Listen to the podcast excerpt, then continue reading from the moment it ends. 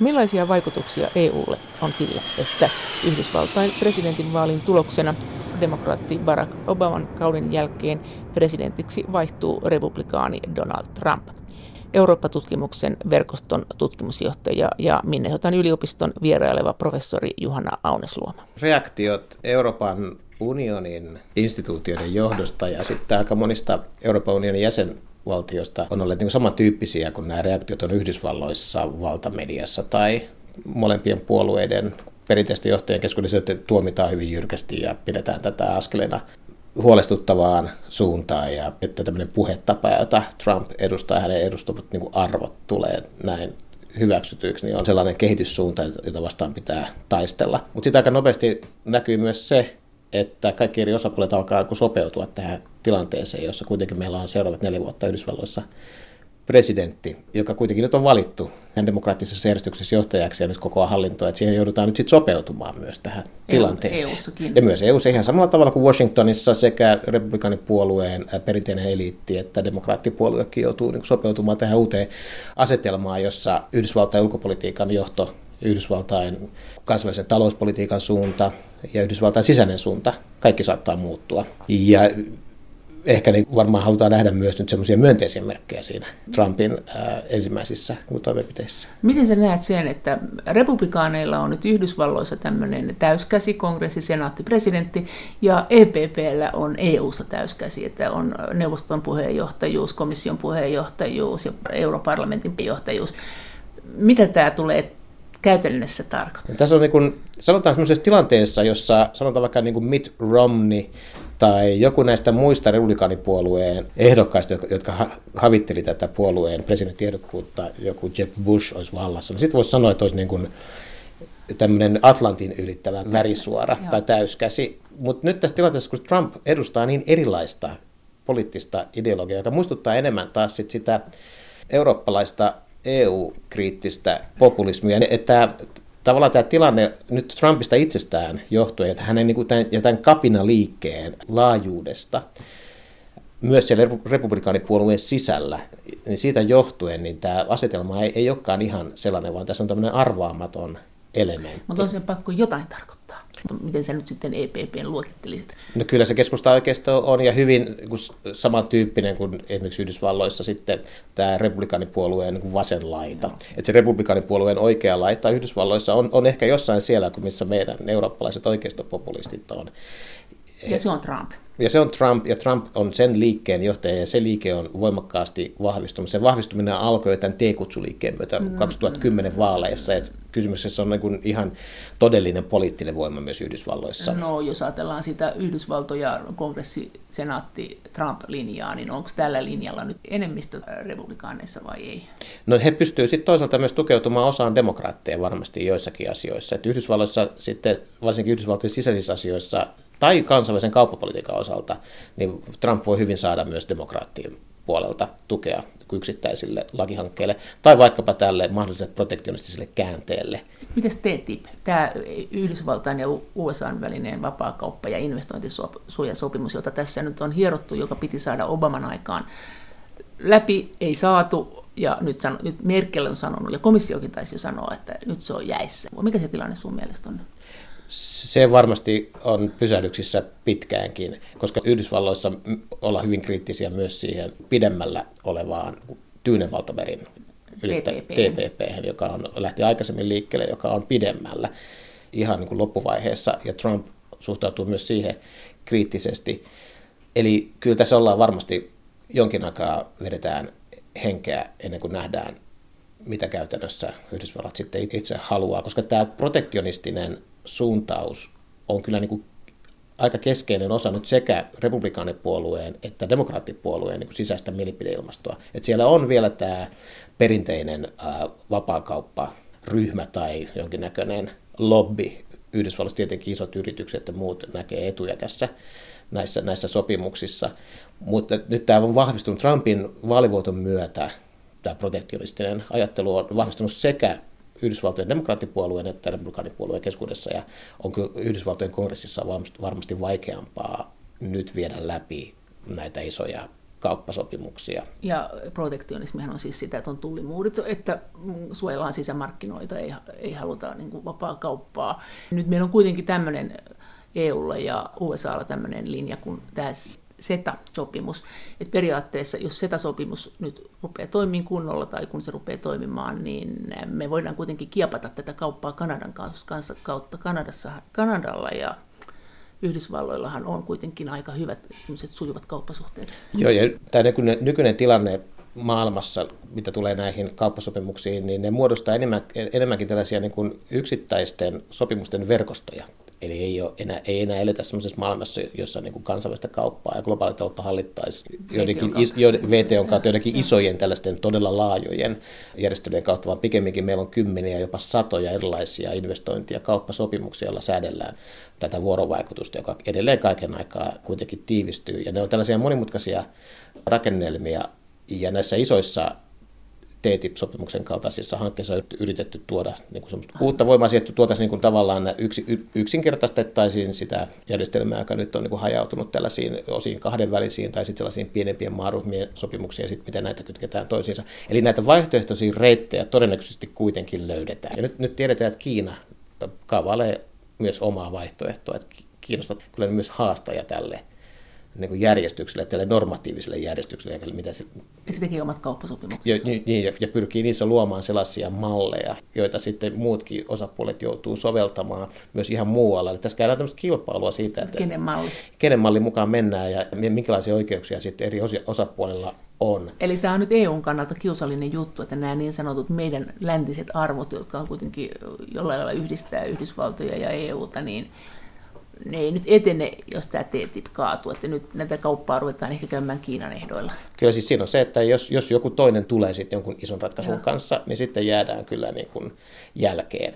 Se, sitä ei tiedä, että tuleeko joku toinen vaihtoehto, vaan mennäänkö näiden sitten tällaisten äh, suppeampien sopimusten kautta, niin kuin nyt on menty jo monta vuotta. Mutta jos tulee joku iso, jos Kiina onnistuu luomaan siis kenen, kenen kanssa? Totisiko Kiina EUn kanssa vai Yhdysvaltain kanssa? Niin, Kiina, Kiina, Kiina sopisi siellä lähinnä Aasiassa niiden muiden maiden kanssa. Ja silloin siitä. Aasian markkinat toimisi niillä ehdoilla, kyllä, niillä normeilla. Kyllä, kyllä. Jos ne tavarat olisi niin, siten määritelty. Kyllä. No mites Brexit? Mites Brexit-tilanne muuttui nyt näiden vaalien tuloksen jälkeen? Eikö Trump ollut kuitenkin iloinen tästä Brexitistä ja eikö Brexit-puolue ollut iloinen Trumpista, että Joo, siis näin on. Nimenomaan siis Britannian, sanotaanko se kovin Brexit-linja on tuulettanut sitä, että heidän silmissään niin kuin samantyyppistä ajattelua edustava Trump on voittanut Yhdysvalloissa, ja Trump tietysti käytti itse tätä vertausta, että hänen voittonsa on sitten niin Brexit plus. Mutta tämä on kyllä ehkä vähän lyhytnäköistä tämä heidän iloitseminen tässä, koska tämä, kyllä tämä Trumpin voitto vain lisää sitä epävarmuutta joka liittyy siihen tapaan, jolla Britannia sitten luo suhteensa Euroopan unioniin, mutta myös Yhdysvaltoihin. Jos ajatellaan nyt, että Yhdysvallat kääntyy protektionistisemmaksi, ja jos Yhdysvalloissa yleistyy sen tyyppinen ajattelu, että se pyrkii vähentämään omaa sotilaallista ja strategista sitoutumista sen niin vanhoihin liittolaissuhteisiin, joihin NATO kuuluu ja, ja näihin keskeisiin liittolaisiin, joihin Britannia taas myös lukeutuu. Niin silloin voidaan ajatella, että jos Trump on passiivisempi, niin Britannia voi yhä vähemmän laskea sen varaan, että se pystyy globaalissa talousjärjestelmässä ja turvallisuuspolitiikassa toimimaan Yhdysvaltojen kumppanina. Ei se mene sitten sun mielestä niin, että Britannia ja Yhdysvallat lois nyt entistä lujemmat suhteet, koska Yhdysvaltojen ei tarvitsisi välittää koko EUsta, että Britannia ja Yhdysvallathan on aina olleet aika hyvissä suhteissa. Luulisin, että tämä nyt vaan sutjakoittuisi. Niin, tätä siis näin odotetaan. No. Siis, tämä on niin kuin sen Brexit-leirin toivo, varsinkin sen niin Brexit-leirin sellaisen niin kuin markkinaliberaalin linjan, eli sen niin kuin Lontoon Cityn ja niin kuin pääomapiirien ja niin kuin sen brittimielipiteen, joka näkee EUn tällaisena turhana hidasteena ja, ja sääntelijänä.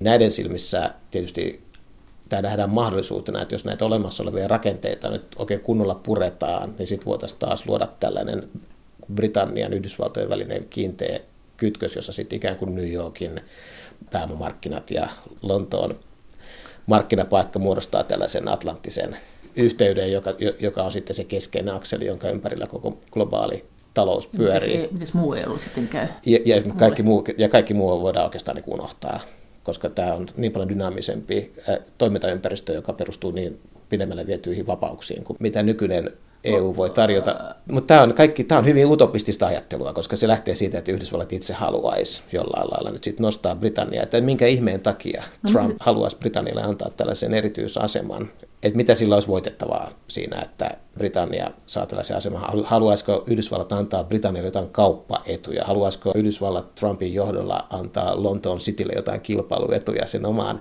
pääomarkkinaan verrattuna? Se kuulostaa tällaisen ankaran bisnesajattelun kannalta, ai, niin, ja bisnesmiehen kannalta aika epätodennäköiseltä, että, että olisi semmoista sentimentaalista suhtautumista sitten vanhaan liittolaiseen, jolle sitten haluttaisiin antaa jonkinnäköinen erityisasema tässä Yhdysvaltojen uudessa maailmanjärjestyksessä. Toki niin kuin Trumpilla nämä tämmöiset kahdenväliset suhteet on selvästi se tapa, miten hän ajattelee. No miten tämä muuten, jos lähdetään siitä, että Brexit-puolue elää ehkä toivossa, osa Brexit-puolueesta, että tämä antaa lisää voimaa ja paremmat mahdollisuudet Brexitille, niin äh, tässä kun juteltiin, niin sä olet kuitenkin sitä mieltä, että tämä saattaa olla nyt Brexit-liikkeen kannalta huono asia tämä Trumpin tulla presidentiksi. Joo, se tuottaa sitä epävarmuutta, jota on nyt Britannian hallitus pyrkinyt vähentämään, siinä juurikaan onnistumatta. Britannian hallitus on edelleen sisäisesti pahasti jakautunut nyt siitä niin kuin linjasta, jota heidän pitäisi lähteä vetämään näissä eroneuvotteluissa, että mikä olisi se, se asia, mitä he tavoittelee. Ja tämä Trumpin voitto tuo tähän niin merkittävän epävarmuustekijän. Ja se, kun ei oikein tiedetä edes sitä, että miten Yhdysvallat jatkossa suhtautuu omiin nykyisiin sitoumuksiinsa nykyisten liittolaisten kanssa ja mihin suuntaan Yhdysvaltojen kauppapolitiikka kääntyy, niin nyt Britannialla on niin kaksi epävarmaa. Tässä on se suhde EU-hun, mutta myös suhde Yhdysvaltoihin. Ja siinä on nyt heillä niin kaksi suuntaa, joita pitää nyt katsoa, jos heille tähän asti oli lähinnä nyt yksi suunta, hän katsoi, eli siihen, siihen Euroopan suuntaan. Eli tässä on aika paljon niin kuin liikkuvia osia nyt tässä yhtälössä, kun ei oikein tiedetä sitä, että mikä Yhdysvaltojen ja Euroopan unioninkin suhde jatkossa on. Tutkimusjohtaja Juhana Aunesluoma Helsingin yliopistosta Eurooppa-tutkimusverkostosta. Entäs EUn turvallisuustilanne? Miten tämä heijastuu siihen? No siinä on tietysti siinä mielessä parempi tilanne, että, että Yhdysvaltojen ja Euroopan unionin välistä suhdetta määrittelee NATO, joka on kansainvälinen sopimus, kansainvälinen järjestö, jolla on sitten omat toimielimet ja koko tämä tukikohtien verkosto ja kaikki se tapa, jolla näiden maiden puolustusvoimat on integroitunut yhteisen suunnitteluun ja tiedusteluyhteistyön ja kaiken kautta yhteen. Et se on aika vankka se liitto, se on niin rakennettu kestämään kriisitilanteessa. Ja sitä on vaikea lähteä kovin nopeasti purkamaan. Mutta nyt on tapahtunut jo yksi merkittävä asia ja se on se, mitä Trump on sanonut kampanjansa aikana ja huomataan, kuinka tärkeitä tällaiset yksittäiset sanat kuitenkin on siinä Naton puolustusvelvoitteen uskottavuuden kannalta, että kun hän niin väläytti sitä ajatusta, että Yhdysvallat poistuu tai sitten harkitsisi niin kuin tapauskohtaisesti sitä, että puolustaako se jotain NATO-jäsenmaata ja ikään kuin katsoisi, että mitä se NATO-jäsenmaa on sitten tehnyt, tehnyt hyvän sään aikana ja kuinka paljon se on sijoittanut julkisia varoja puolustukseen ja niin edelleen. Että kun hän väläytti tätä ajatusta, niin se jo itsessään aiheutti sellaisen epävarmuuden, joka on jo muuttanut tätä Naton sisäistä dynamiikkaa. Voidaan ajatella vaikka, vaikka niin, että, että jos Suomessa nyt joku alkaisi keskustella vakavasti Suomen liittymisestä NATOon, että niin kuin, ikään kuin tämän NATO-option lunastamiseksi, niin se keskustelu nyt olisi ihan erilaista. Se menisi rahaan heti. Kyllä, Joo, ja myös, myös siksi, että, että mitä sieltä Natosta sitten loppujen lopuksi tulee, jos Yhdysvallat Joo katsoo, tapauskohtaisesti. katsoo tapauskohtaisesti, että tukeeko se jotain maata vai ei, niin tämä, niin kuin tämä ikään kuin kustannushyötyarvio NATO-jäsenyydestä myös varmasti on jo nyt muuttunut Euroopan puolella. Eli Trump joutuu joka tapauksessa nyt sitten presidentiksi tullessaan, jos hän haluaa vielä, ja niin kuin varmasti kuitenkin voidaan olettaa, että hän haluaa ylläpitää tämän vahvan NATO-järjestelmän, niin hän joutuu ikään kuin, niin kuin sitoutumaan siihen vielä uudelleen, että hän joutuu ikään kuin peruuttamaan nämä puheensa ja ennen kuin, ennen kuin hän on niin selkeästi ilmaissut ja sanonut, että mitä, miten Yhdysvallat on sitoutunut näiden NATO-liittolaistensa puolustukseen, niin tämä epävarmuus Yhdysvaltojen sitoutumisesta kalvaa mieliä. No mitä se käytännössä tarkoittaa EU-politiikan suhteen? Me joudutaan kuitenkin reagoimaan muihin maihin EU:ssa niin tämähän oli tietysti aika epäkohtelias tämmöinen hätäkokous. Sekin oli aika epäkohteliasta, mitä Juncker sanoi Trumpista jotakin, että hän ei ymmärrä EU, eikö näin sanonut? Trump itse on sanonut, että hän suhtautuu kriittisesti Euroopan unionin itseensä. Sen takia hän kannattaa sitä Brexittiäkin, koska hän ei niin usko tällaisiin niin kuin monenkeskisiin instituutioihin. Koska hänen silmissään näitä siis monenkeskisissä instituutioissa on niin kuin liikaa välistä vetämisen mahdollisuutta. Että hän haluaa pelkistää suhteet mielellään kahdenvälisiksi suhteiksi. Tätä, tästä voi käyttää tämmöistä transaktionalismin käsitettä. Hän niin kuin ajattelee kaiken tämmöisenä niin kuin kaupan tekona, ja kaikki suhteet on sellaisia, missä määritellään kuka saa mitäkin aina semmoisen neuvottelun kautta. Että semmoisia niin pysyviä sitoumuksia, jotka kestäisi niin kuin vuosikymmenestä toiseen, niin sellaisia ei ole. Ja nämä monenkeskiset instituutit on niin kuin nimenomaan rakentunut sellaisella ajatuksella, että ne, on niin kuin, ne kestää yli hallituskausien, ne kestää yli, yli erilaisten strategiakausien, että että ne saattaa muuttaa vähän muotoa, mutta ne on niin olemassa hyvin pitkään, niin kuin NATO tai Euroopan mm-hmm. unioni tai mm-hmm. yhdistyneet kansakunnat tai no, maailman kauppajärjestö. No, mutta mitä se tarkoittaa EUn toiminnan kannalta? Mitä EUssa tapahtuu? EUssa tapahtuu nyt eri lailla? Yhdysvallat varmasti toimii suoraan joidenkin jäsenmaiden kanssa. Se varmasti näkyy, näkyy tässä suhtautumisessa. Sitten EU, EU ei saa Yhdysvallalta apua omien ongelmiensa ratkaisussa. Että Yhdysvallathan on ollut, on ollut sellainen taustavaikuttaja kuitenkin Euroopan politiikassa koko ajan. Että se ei usein näy kauheasti, mutta niin kuin diplomaattisella tasolla jatkuvasti tapahtuu, että Yhdysvallat ikään kuin on kuitenkin läsnä Euroopan unionin jäsenmaissa, Euroopan unionin instituutioiden suhteen toimii aktiivisesti ja on esimerkiksi tämän eurokriisin aikana jatkuvasti toiminut siellä kuitenkin kulisseissa ja yrittänyt niin kuin tukea tämän Euroopan projektin selviytymistä. Niin, koska me ollaan niin hyvä kauppakumppani. Me ollaan hyvä kauppakumppani, strateginen liittolainen ja Yhdysvaltojen arvio ihan sieltä niin kuin toisen maailmansodan jälkeiseltä vuosikymmeniltä on ollut se, että tällainen yhtenäinen integroitunut Eurooppa on, on sen etujen mukainen, koska se kuitenkin on niin kuin Yhdysvaltojen kanssa useimmissa kysymyksissä samalla puolella. Nyt tällaiseen niin kuin tukeen Atlantin takaa ei Euroopan unioni voi enää laskea. Mitä osiota EU:ssa Yhdysvallat on tukenut, että jotakin puoluetta, jotakin maata, jotakin jotakin. Jos nyt joko tuki vedetään pois tai joku muu osio saa tukea, niin miten se dynamiikka muuttuu EUn puolella? Siinä EUn kehittämisessä tietysti kaiken aikaa nämä EUn sisäiset asiat on ollut kaikista tärkeimpiä, mutta se voi olla, että Yhdysvalloista ei tule enää sellaista painetta esimerkiksi EU-laajentumiseen että minkä takia tämän organisaation täytyisi olla yhtään isompi kuin Onko se, se nyt on. Yhdysvalloista se paine y- Yhdysvallat on tukenut voimakkaasti Euroopan unionin laajentumista esimerkiksi Balkanilla ja myös, Aivan myös tukenut, joo, tukenut sitä Euroopan unionin ja Turkin välistä ää, dialogia ja myös tuke, tietysti voimakkaasti halunnut jopa antaa Euroopan unionille vastuuta Ukrainassa tai, tai muualla Pohjois-Afrikan suhteen. Nyt Yhdysvallat varmasti jatko, jatkossakin Trumpin aikana ajattelee niin, että Euroopan unionin täytyy kantaa vastuu lähtökohtaisesti kuitenkin niin omista asioistaan ja myös tästä lä- lähialueista, mutta Yhdysvallat ei välttämättä sit itse tee mitään sit auttaakseen Euroopan unionia näissä, näissä tavoitteissa, jos, jos Trump ei ajattele, että Euroopan unioni on itsessään tärkeä. Hän voi ajatella, että jotkut Euroopan maat on tärkeitä. Mitkä? Muuttuuko ne maat? ei muutu. Saksa tulee varmasti ole keskeinen. Ja, ja Britannia on kysymysmerkki. Eli se, että, että missä määrin Trump haluaa tämän perinteen mukaisesti vaalia tätä niin sanottua erityissuhdetta Britanniaan, niin se on kysymysmerkki. Kyllä hän näkee niin kuin selvästi Euroopan sen isojen talousmahtien kautta. Ranska.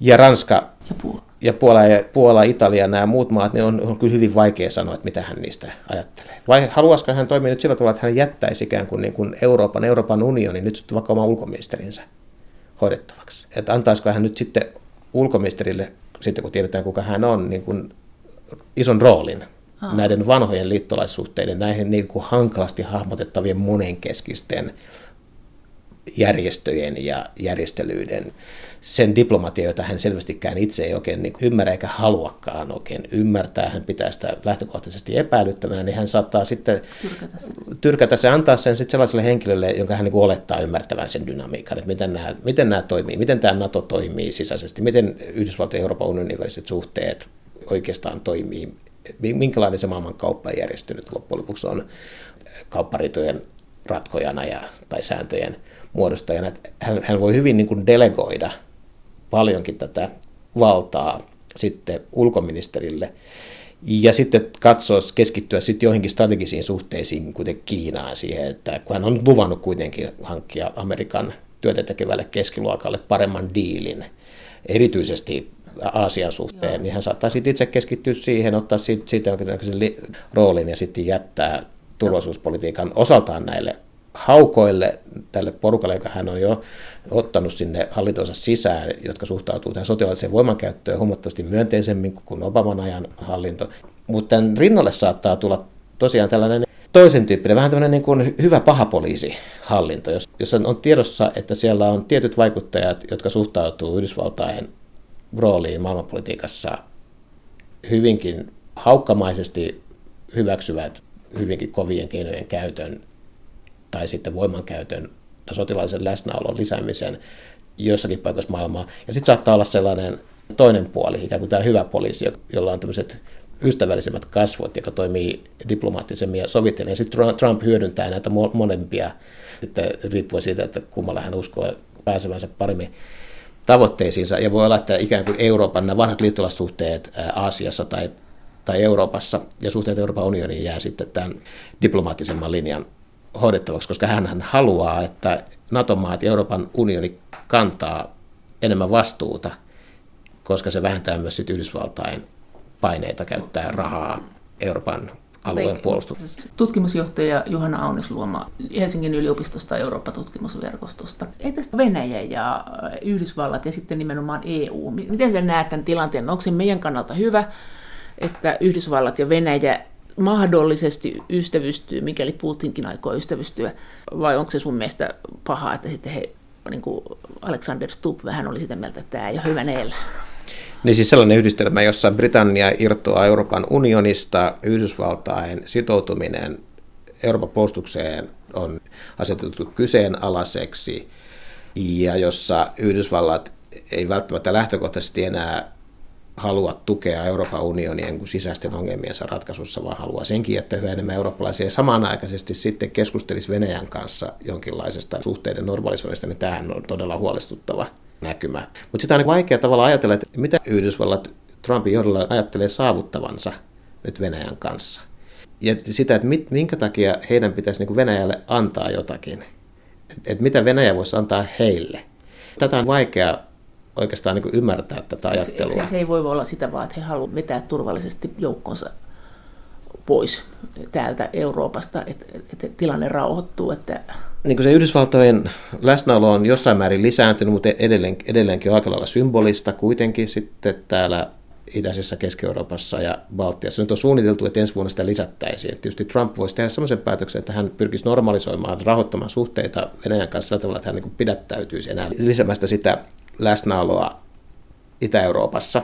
Tämä tietysti voisi olla tämmöinen, mutta nämä on edelleenkin se Yhdysvaltain sotilaallinen läsnäolo Baltiassa tai Puolassa tai muualla keskisessä Itä-Euroopassa. Itä-Euroopassa on, on kuitenkin aika vähäistä. Eli mitään suuria säästöjä sitä kautta tuskin tulee. Ja Trumphan on ilmoittanut, että hän haluaa lisätä puolustusmenoja. Ja hänellä on siihen laaja kannatus siellä kongressissa republikaanipuolueen sisällä. Mutta mitä tämä tarkoittaa sitten EUn kannalta, että meillähän on armeijakapasiteetti tällä hetkellä isompi kuin Venäjällä. Venäjällä on ydinase. Siis tavallaan siinä mielessähän siis tilanne ei muutu mihinkään. Se ehkä enemmänkin vaikuttaa sitten näihin niin kuin eri maiden sisäiseen mielipiteeseen, sisäiseen politiikkaan. Se, että jos ajatellaan, että, että Yhdysvallat on jatkossa Trumpin kaudella vähemmän aktiivinen ylipäätään maailmanpolitiikassa ja vähemmän aktiivinen erityisesti Euroopassa, jossa niin voidaan ajatella, että Euroopan unioni ja Saksa ja muut isot Euroopan maat niin hoitaa asiat, niin tämä tietysti saattaa aiheuttaa sen muutoksen sitten joissakin maissa, jos aletaan vilkuilemaan muihin ilmansuuntiin. Jos ajatellaan sitä, että Yhdysvallat on vähemmän läsnä jatkossa ja saattaa sitten asettaa jotakin ehtoja sille omalle sitoutumiselleen ja odottaa kumppaneiltaan enemmän, niin se muuttaa sitä sisäpoliittista dynamiikkaa eri Euroopan maissa. Voidaan ajatella, että esimerkiksi Baltian maissa on hyvin vahvana ollut sellainen linja, jossa ollaan sitouduttu länteen ja, ja kaikki, oikeastaan kaikkiin syvän yhteistyön muotoihin, mukaan lukien eurojärjestelmä. Jopa tämän kriisin aikana niin Baltian maat on liittynyt siihen mukaan. Että, että voi ajatella, että jos tämä Yhdysvallat muuttaa omaa linjansa, niin silloin näissä maissa niin kuin sisäisesti myös tulee tilaa sellaiselle politiikalle, jossa ajatellaan, että olisiko jotain vaihtoehtoja tälle syvälle sitoutumiselle NATOon, Euroopan unionin eurojärjestelmään.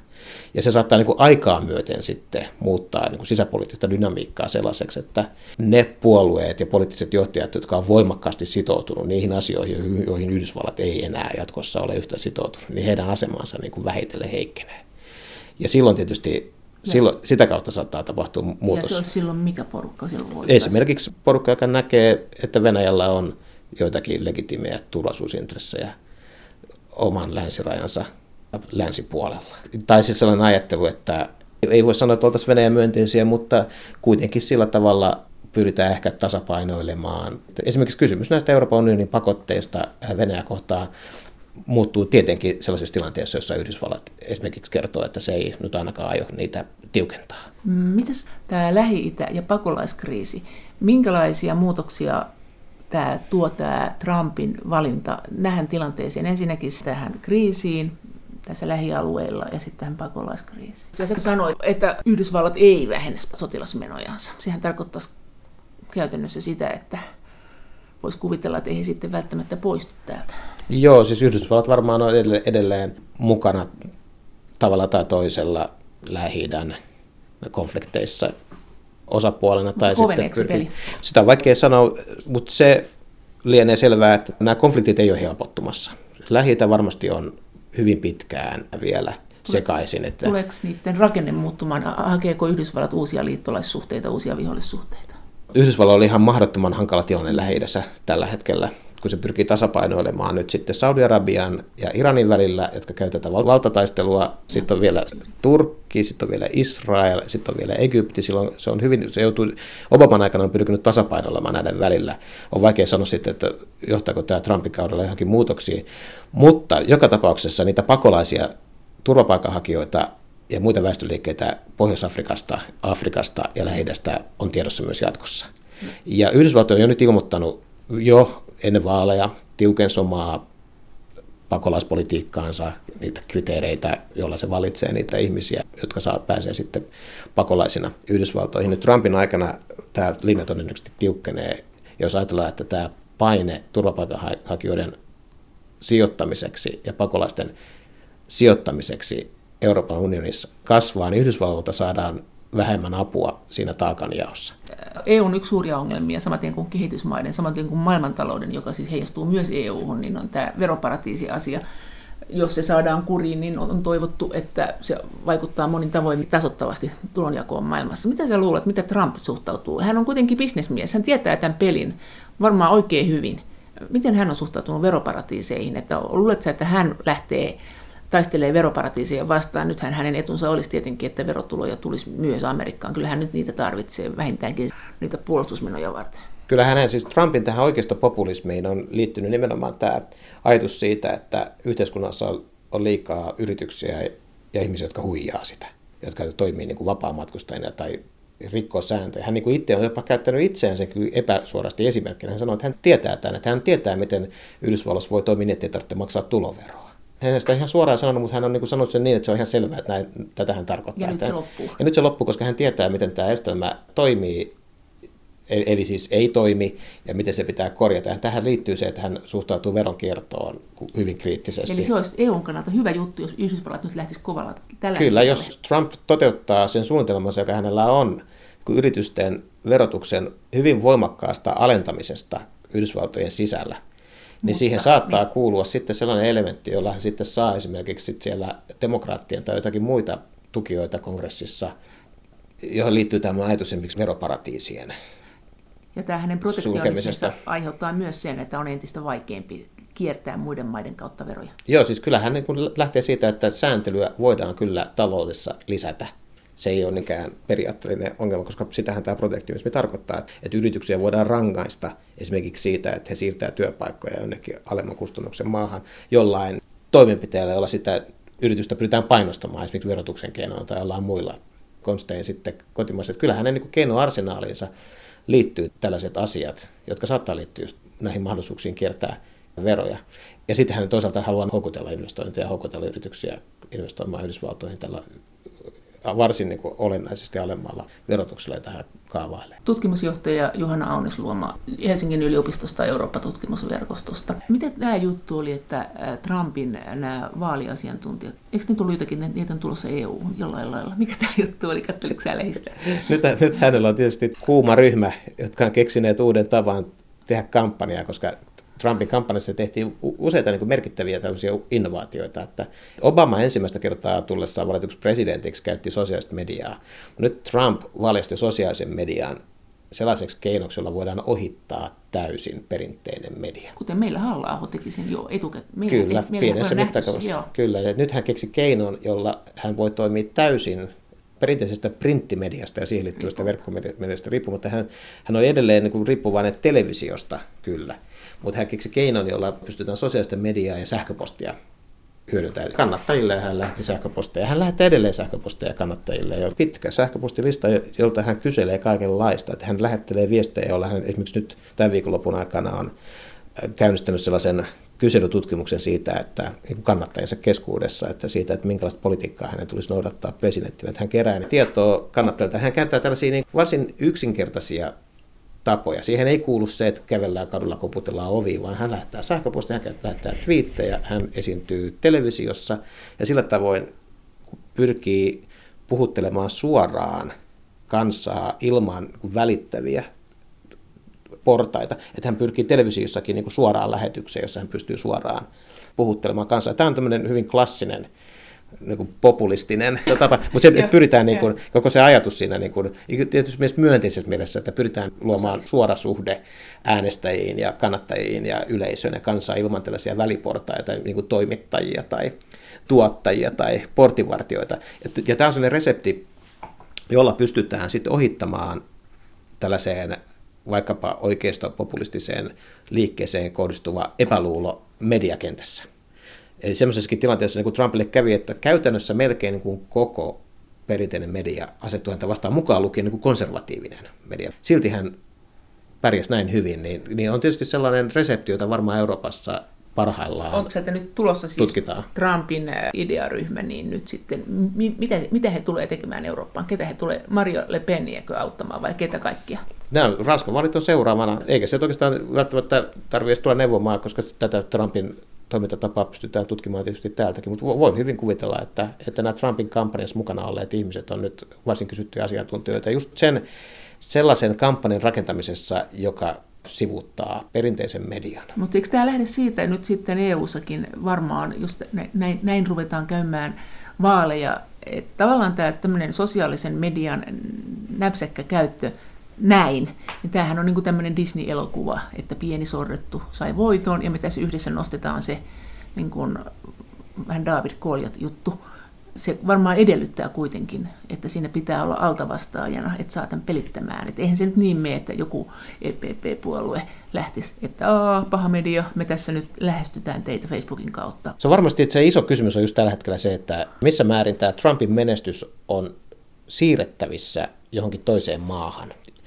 Ranskaan tai Suomeen tai Hollantiin tai Itävaltaan tai kysymys, jota nyt varmasti tarkastellaan, on se, että onko tämä Trumpin nousu presidentiksi, onko, onko se niin, että sen se keskeisin vaikutus kuitenkin olisi tänne Euroopan unionin jäsenmaiden sisäpolitiikkaan siinä, että se on, siinä luodaan mallia, kehitetään poliittista toimintatapaa ja myös tietysti mielessä ideologiaa, joka voisi purra sitten samantyyppisessä yhteiskunnallisessa käymistilassa olevissa eurooppalaisissa yhteiskunnissa. Tämä on niin se tuhannen taalan kysymys. Mutta edellyttäisikö se Euroopassa sitä, että pitäisi olla uusi tulija? Että sehän tavallaan, että jos sä oot niin eltaantunut vanha poliittinen puolue äänestäjien mielestä, niin tai jotenkin kokemuksen mukaan, että on nähty, joo, niin lupasitte, ette tehnyt, niin sitten se ei enää välttämättä pelitä. Että se jotenkin perustuisi siihen, että, että silloin pitäisi olla joku esimerkiksi Euroopassakin, sisä, EU-sakin sisäpolitiikassa joku uusi haastaja. Kyllä. Se, se, tai sitten tehdään se resepti ihan sen mukaan, miten se Yhdysvalloissa tehtiin, niin siinä on, kun republikaanipuolue on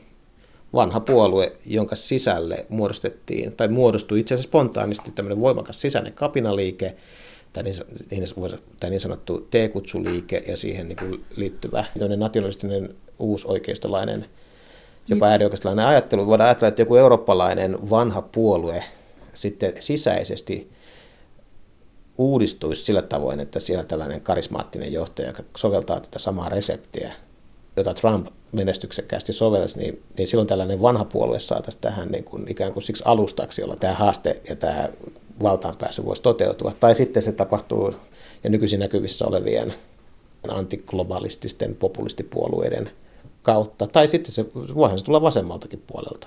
Mutta sehän, eikö tämä kuitenkin esimerkiksi EUn alueella, tämä poliittinen dynamiikka, niin sehän perustuu siihen, että sieltä rintamaliijojen yli huudellaan toisille niin hävyttömyyksiä, että, että jos näistä isoista kysymyksistä, esimerkiksi nimenomaan juuri pakolaiskysymyksistä keskusteltaisiin niin kuin argumentoiden ja rauhallisesti, niin se saattaisi viedä mm, niin kuin sen voiman tältä. Kyllä, ehdottomasti. Että tähän Trumpin reseptiin kuuluu niin kuin olennaisesti näiden tabujen rikkominen. Että oikeastaan mitä tahansa voisi sanoa. Hän loukkasi Paaviakin. Hänellä ei kerta kaikkiaan ollut yhtään mitään rajoja. Ja hän niin kuin systemaattisesti teki asioita, joista mikä tahansa yksinään, yksi ainoa twiitti tai yksi ainoa möläytys tai haastattelussa esitetty lause tai väittelyssä esitetty lause olisi kenelle tahansa muulle politiikalle riittänyt niin kuin lopettamaan koko kampanja, niin hän teki näitä kymmeniä. Niin, hän tanssi niin kuin heikolla jäillä, että aina kun haluttiin niin kuin puhua jostakin, niin hän teki uuden tämmöisen Kyllä, hän, haasteen. Hän, se oli vähän niin kuin, että hän teki aina uuden aloitteen ja uuden aloitteen, että koskaan ei päässyt taistelemaan sitä vanhaa taistelua. Ja, ja vaan lisäsi niin kuin sitä, että jos hän sanoi jotain hävytöntä, niin hän sanoi sitten seuraavalla viikolla vielä jotain vielä hävyttömämpää. Ja pyrkii vaan niin kuin lisäämään koko ajan sitä, niin kuin kertoakseen vaan sen, että, että nyt tämä kerta tämä tapa puhua on muuttunut, ja niin kuin alleviivatakseen sitä, että nyt hän, on, hän ei oikeasti kunnioita näitä useinkin kirjoittamattomia kuin sääntöjä tai niin kuin hyvän käytöksen alkeita tai jotain, jotain tämän tyyppisiä asioita.